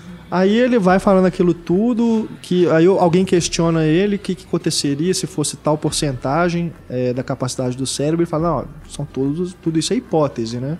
O que eu imagino é que seria isso, isso e isso. E o que acontece é exatamente a hipótese dele. Não, e é, o 10% é uma teoria, parece que, se eu não me engano, do século XIX, assim, as coisas são bem diferentes na neurociência, de acordo com meu namorado nerd que assistiu comigo. Não, é, é incrível, porque aí mais tarde, na hora que ela é, vai tendo a contagem regressiva, né? Como se fosse aquelas coisas, né? Tantos dias, só que aqui é a porcentagem. Então, É, quantos vai por subindo, cento? tantos por cento. Né? Quando ela chegar em 100%, Ela explode. vai Ela vira sumir. Vira uma luz. hidra, uma É. hidra negra gigante e tem aquele pendrive constrangedor, né? É. Que ela entrega o Morgan Freeman pega como se fosse. Que É, porque na hora My que ela- Precious. Terrível aquilo. Terrível. Oh, o pendrive. Ah, Uau, todo conhecimento Ai, do mundo. é. e ela Não. tá em tudo. Pra que, que ela precisa pôr? Tipo, não tem lógica. Nem O- pra mim, gente, que não importa com a razão. Num pendrive, né? o Tem Morgan sentido. Freeman tá meio Transcendence, né? Nesse Aham. filme, né? Pra mim, ele podia Mais ser o um mesmo, Transcendence. é. mesmo personagem. A própria Lucy acaba sendo um pouco do Transcendence também, Sim, né? Vira lembra um computador, muito. aquela coisa toda. Com a diferença que eu acho que o Transcendence ainda é, pelo menos é um filme mais bonito visualmente. É, é um filme que tenta ter um pé ainda, né? Na realidade, sei lá, tenta falar, vamos pensar, né? E tal. Ele abraça várias questões e não resolve É. nenhuma. Esse filme se dedica a uma questão e não consegue, Não dá conta né? dela. Não dá conta de fazer um roteiro sem furo para tentar resolver aquele. A- as palestras do. Você pensa o seguinte: o personagem do Morgan Freeman fica 20 anos, ele dá ênfase nisso. Ele fica 20 anos estudando esse tipo de coisa. Pra dar aquelas palestras que eu daria, sem nunca ter estudado isso. É. Ah, PowerPoint. No- é. Ah, pra mostrar a imagenzinha de bichinho acasalando. Ah, Uma peraí, pesquisa ué. de 6 mil e não sei quantas páginas. É, o cara passou 20 anos estudando isso pra escrever, pra escrever 6.700 páginas, pra fazer a apresentação de PowerPoint. Aí mostra a plateia, tá cheio de gente engravatada, velho lá, prestando atenção, com aquela cara de compenetrado. Esse cara é a maior sumidade do mundo e tá falando isso? Ah, peraí, gente. Não, né? e- e tudo que depois- perguntam pra ele, ele fala: É, eu- isso eu não tenho nem ideia, eu não saberia Não, dizer. hipóteses. Ah, Aí depois, quando ela já tá lá nos 90%, ela começa a se transformar naquela coisa. Ele vai narrando o que ela tá fazendo, tipo, ele sabe então, né, que ela tá Tipo, procurando é. forças de é, é, energi- é, fonte de energia. Ei, espectador, agora o que ela tá fazendo é isso, É. Você isso que e usa isso. 5% Ele da sua sabe, capacidade então. cerebral, vamos te explicar tudo sem Agora ela querer tá virando a subestimar. Cybernet. É. Não. Gente, mas vamos ver o lado bom do filme, porque ele tem um lado bom, vocês não acham? Não, A nada? Scarlett Johansson. A Scarlett Scarlett Johansson, é exatamente. Só. Eu achei ela bem. Achei que ela fez um papel massa. É, a hora que ela fala, né, que ela eu não tem estou... culpa afinal, né? Quanto mais eu tô né, me evoluindo, teoricamente, menos humano eu sou, né? E ela leva isso bem a sério, né? Porque ela fica o tempo todo com aquela cara robótica. Ela Pois fica, é, mas aí né? ela vira a personagem do Sob a Pele. É, É, quando eu vi o trailer de Aí eu eu, achei que eu tava vendo Pele. o trailer de Sob a Pele. De tão que, né? Não, ela ela ainda fica preta, né, no final. É, o cabelo também. Pra tudo, lembrar né? mais ainda o outro filme. Não, é, na hora que ela troca, troca a cor do cabelo ali, por exemplo, ela tava com o quê? Uns 20%, 30%? 20, 30, é isso É. mesmo. Pô, com 20, 30% do, do uso do cérebro, você já consegue trocar o seu cabelo? Não, e aí você vira, tipo, seu olho cor. começa a cair, Ela assim, vira e- mística, né? É, mesmo. Pô, você vira um mutante muito doido, né? Então, 20, 30%, eu achei isso, eu achei muito desmedido também. O que, que a pessoa consegue fazer com 20 para 30 para 50? Não, e controlar o- Parece que as os outros, não crescem né? Não é progressivamente. só consciência, você controla os outros. Tipo, ela tem uma hora que ela vira médium ali, aí conversa com o Major Luar, né? Começa a controlar os outros e tal. É Não, é, eu, eu, li- eu ligo pro cara no outro, em outra cidade, sei lá, onde, em outro país, e falo, pega essa caneta vermelha que tá do seu é, lado. isso aí foi muito É. noção. É. Uma coisa é ela conseguir controlar alguma coisa com o poder da mente e tal. a Mas gente ela, até... ela virou Deus ali. É, é ela uma coisa meio- onisciente, onipresente, onipotente, une tudo. Aí virou Big Brother. É, Não, mas é ainda é- é assim- Não tem ponto fraco, né? O problema é isso também. Você não consegue Uhum. identificar. Eu, não- pelo menos, tenho dificuldade de identificar com um herói que não tem ponto fraco. Fraga, ela é um deus. É igual fazer um a filme não de ser Superman. quando ela né? começa a desintegrar, Uhum. e aí o que, que ela tem que fazer? Tem que tomar mais da droga lá pra poder se recompor, né? É. É a única hora que ela realmente se fragiliza. Não, e a outra, o outro ponto negativo, né? Baixíssimo do filme é a questão do vilão, né? Que eles inventam. Que é o Não, é. carinha lá, o coreano lá, sei lá. que, que Ming é Sik. Choi, É, o senhor Shang, Old sei lá. Boy. É, do Old Boy. É. Ele, ela, né, ela chega, desafia o cara, mata todo mundo que tá em volta do cara, crava duas facas, uma em cada mão do cara, depois vai embora, vira as costas e deixa o cara lá, vivo. Aí daí a pouco, na outra É. cena, tá o cara lá bom já, Não, na hora que, que eu percebi que ela não tinha matado ele, ainda fiquei imaginando assim, ó, talvez tenha algum motivo dela não ter matado, por exemplo. Ele vai servir pra um Vai propósito forne- maior. fornecer mais droga final ela, alguma filme. coisa, mas não tem, porque até porque se ela tem toda essa é, inteligência, capacidade, ela mesmo poderia produ- produzir a droga, É. né? Se algum cientista Ela Zé Mané com descobrir. 10% do cérebro conseguiu, por que, que ela não E conseguiria? outra né? coisa, outro furo também. Se a pessoa que desenvolveu essa droga, ela usou uma substância que é de conhecimento médico, qual é a potência dessa substância, por que, que o cara que criou a droga não usou a droga em si mesmo para poder ficar invencível e fazer os crimes que ele quisesse? Ou se ele é tão apaixonado pela ciência assim, pra ele ficar mais inteligente e desenvolver mais coisas, É. né? É. Sabe, umas coisas que não dá, cara. Se fosse um filme mais simples, talvez de outro público, um filme alternativo, que focasse na sensação, no efeito do, do narcótico. E, e, assim, a viagem que ela tá internamente poderia É, tirar um filme massa. Na assim. perda da humanidade dela, né? É. Não, assim, e, e nessa, naquelas visões que ela tem, na comparação com a natureza, aquilo ali ficaria, eu acho que daria um filme massa, se fosse uma outra coisa. Tipo assim, corta É. metade do filme, aproveita ali a Scarlett Johansson, fazendo um filme mais pra B, que eu acho que daria certo, com essa intercalação toda de imagem que eles fazem, e os efeitos. Mas do jeito que ficou, deu errado. Porque É, o pessoal tava deu. rindo, assim, não, você não leva a sério, né? Mas É, acho as que nem precisava. é, eu acho que até podia ser feito um filme pra você não levar a sério, tipo o Adrenalina com o Jason Statham, que é um trem absurdo e que vão acontecendo coisas absurdas e você vai uma acompanhando viagem, né? aquilo, assim, cara, ele vai te surpreendendo. Mas o problema desse Lucy também é que ele é referencial o tempo todo. Tudo que ele vai te mostrando, né, na- do- à medida que ela vai se tornando é, mais Super. Super, né? E nem é uma, su- uma super-heroína. Não tem nada de novo. O cara usa até a, a imagem lá do dedinho lá, da, Nossa, da- do quadro da criação. Outra velho. coisa constrangedora. Ela começa a cena. viajar no tempo, aí mostra o, o Big Bang. Ah, pelo amor de Deus, sabe? Eu, é, eu- eu me lembrei também do mesmo problema que aconteceu com o, quando lançou o Matrix 2, o Matrix Reloaded. Porque quando acabou o primeiro, aí falou né, que no segundo, é, agora os cara, o Neo já sabe o que, que ele pode fazer dentro da Matrix, então ia acontecer cenas de ação impossíveis, né? Ia ser coisas inimagináveis, né? Aí quando você vai ver o filme, tem perseguição de carro, luta, que você já viu no primeiro filme também. Então, quer dizer, coisas que seriam ilimitadas se veem limitadas pela própria criatividade dos roteiristas. A mente que criou é, é limitada, É, né? O Luc Besson não é Deus. Ele não ia conseguir nunca também fazer algo que fosse.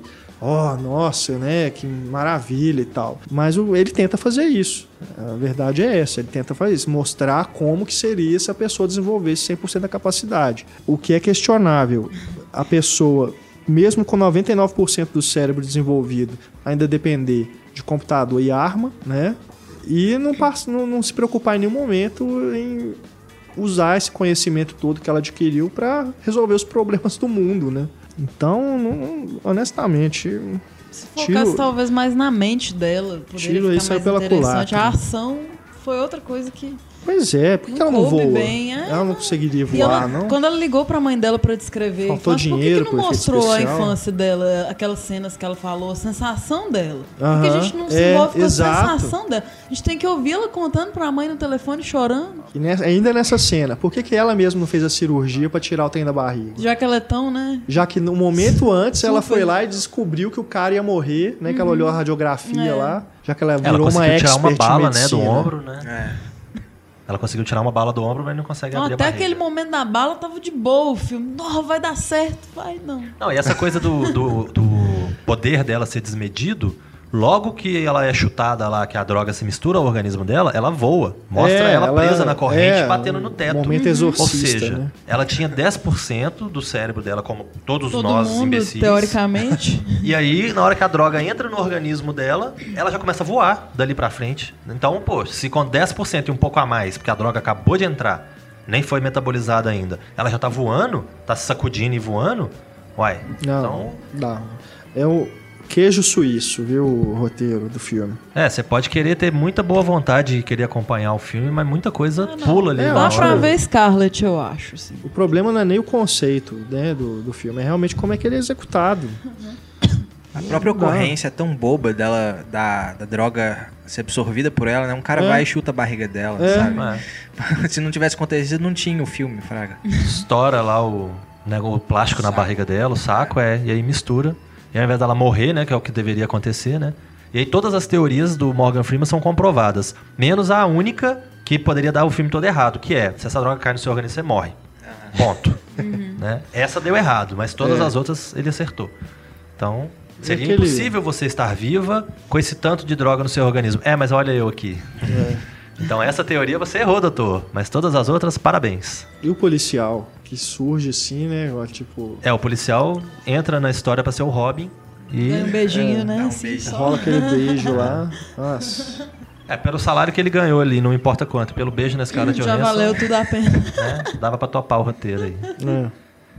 Então, acho que isso é um bom critério, né, Pra você chegar pra um ator e falar assim: "Você quer fazer o meu filme?" Ah, é, como é que vai ser? Você vai beijar a Scarlett Johansson. Ah, beleza, topei. Quero nem saber o que mais que acontece, não, só isso já tá suficiente. É. Tranquilo. A impressão que eu tive é que a Scarlett interpreta o monolito de 2001, né? Em alguns momentos. É, né? Quem sabe. Aquela né? cena lá com o macaco é referência imediata, né? Ao 2001. É. Aí o macaco vem assim, a macaca, né? Que é a, A Lucy, Lucy, inclusive, é. né? Nossa. Ali eu vi mais aqui o quadro mesmo. Nem, nem É, associei. também. É, eu lembrei do ET, né? E do quadro. Do ET. Já tinha mostrado o quadro. Já tinha mostrado o quadro. Só por isso que eu vi o quadro. Mas que- aproximando-se, eu falei, não, não vai ser igual o ET, vai ser. Não. Aí minha cabeça explodiu. É. Aí já, qualquer coisa que acontecesse. Aí você passou a usar 30% do seu cérebro? Acho que eu cheguei a 40 naquele momento. Nossa, de Foi tanta uma raiva. né? explosão grande demais. assim. É. Quase levantei. Eu acho que ele, o Luc Besson pensa que todos nós usamos só 5% do cérebro. Ele usa 10, ele é o cara. É. Meu Deus. Ele até admitiu que, que ele sabe que não é uma teoria correta. Que se ele não admitisse também seria uma vergonha. Mas que ele achou uma boa premissa para um sci-fi. Já os fãs. não- Ele, É, devia, ele devia continuar é, o que Só ele tinha feito aí nos últimos tempos, aí, escrevendo É. roteiro para os caras dirigir a busca, busca explosiva, não é O isso? profissional é maravilhoso, O né, Neeson, gente? bu- busca é até implacável, triste. né? O profissional com a, com a, O profissional é com a ótimo. Natalie Portman é ótimo. Que que gente- Até o Quinto, Quinto Elemento, é bacana, também. cara. É. Acho que acabou ali depois do, É, em algum momento. do Joana Dark, né? Nossa. Começou a decadência. É, ele conheceu a Mila Jovovich, aí a coisa. É. Eu gosto até do assassino com a Bridget Fonda. Tudo bem que eu assisti, eu era uma criança. Eu achei o máximo aquela mulher atirando. Ele tem uma coisa meio de colocar a mulher atirando, isso é legal, mas. Não Vocês deu. viram o Colombiana? Que Não, também ele que escreveu, né? Que seria o Profissional 2, né? Que a Nossa. Natalie Portman seria, se tornaria assassina no lugar do, do Já Renault? Jean Renault. Mas aí acabou que nunca, o filme nunca foi feito, nunca deu pra ele conseguir um tempo com a Natalie pra ela fazer. Aí ele mudou o nome e adaptou o roteiro pra ser outro filme. Reparem na intimidade do Renato com a Nathalie. Ah, mas Natalie. claro, a Nathalie. Natalie. Natalie. A Natalie nunca deixaria as fotos dela vazarem Ó, na internet. Exatamente. Ela é uma Ok. cuidadosa. ai, ai. Bom, então vamos, é isso, né? Vamos, vamos encerrando aqui o programa, é, deixando mais uma vez o nosso agradecimento pela companhia nesses três anos de podcast Cinema em Cena. Marcelo Seabra. Mais uma obrigado. vez, parabéns pro Antônio pela formatura, parabéns pra Stefânia pelo aniversário. Obrigada. E parabéns pro podcast pelos três anos de sucesso. E parabéns pra você que tá aí prestigiando a gente, deixando a gente né, com esse sentimento de que alguma coisa boa a gente fez, né? Então, e não deixem, claro, de visitar o pipoqueiro.wordpress.com, né? Pipoqueiro tem quantos anos? Pipoqueiro, eu comecei ele em janeiro de 2011. Tá aí com... Ó, tem quase É, foi mais ou menos. um pouquinho mais velho que o podcast. É, tem um tempinho que tá aí na, na lida já. E também gostaria de agradecer aí quem tira um tempinho pra ir lá ver meus pitacos, ler o que, que eu ando escrevendo. Não, é, o blog do Marcelo é bem legal mesmo. Acessem lá. E é isso. Muito obrigado, Antônio. Muito obrigado, Stefânia. Valeu. Valeu, assistam Magia ao Luar. Obrigado, Eduardo, que nos edita, né? Coloca aí as músicas pra gente também. E obrigado a você, claro. Um grande abraço. Na semana que vem temos mais podcast. Até mais. Tchau.